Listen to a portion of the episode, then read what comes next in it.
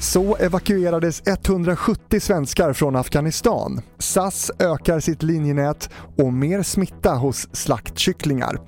Det här är TV4-nyheterna som börjar med att smittspridningen av coronaviruset kommer att öka i höst, även bland äldre.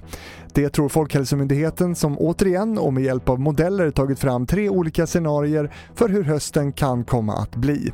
I samtliga scenarier tror myndigheten att smittspridningen kommer att öka. Detta på grund av att kontakterna människor emellan troligtvis kommer att öka samtidigt som den mer smittsamma deltavarianten även fortsättningsvis kommer att vara den dominerande. Utrikesminister Ann Linde berättade vid en presskonferens idag på förmiddagen hur den svenska regeringen lyckades att få 170 svenskar i Afghanistan att ta sig till flygplatsen för att evakueras. Det var i huvudsak eh, personer som själv har tagit sig till flygplatsen och eh, sen har eh, vi hjälpt till när det gäller att komma in på flygplatsen på olika sätt. Ann Linde ville inte svara på vilka de olika hubbarna är i närområdet kring Afghanistan eller Europa dit flyktingar från Afghanistan först kommer innan de tas till Sverige. Se mer på tv4.se.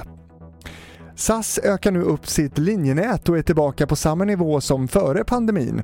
Antalet flygningar är dock långt ifrån lika många som under hösten 2019.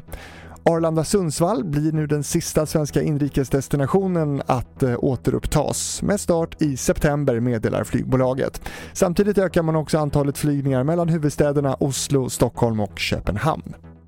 Och till sist om att fler personer har de senaste veckorna blivit magsjuka av campylobacter. Utbrottet kopplas till att smittan ökar hos slaktkycklingar. De flesta som blir sjuka av campylobacter insjuknar akut med diarréer, magsmärtor, illamående, kräkningar och feber. Det var TV4 Nyheterna. Jag heter Fredrik Rahlstrand.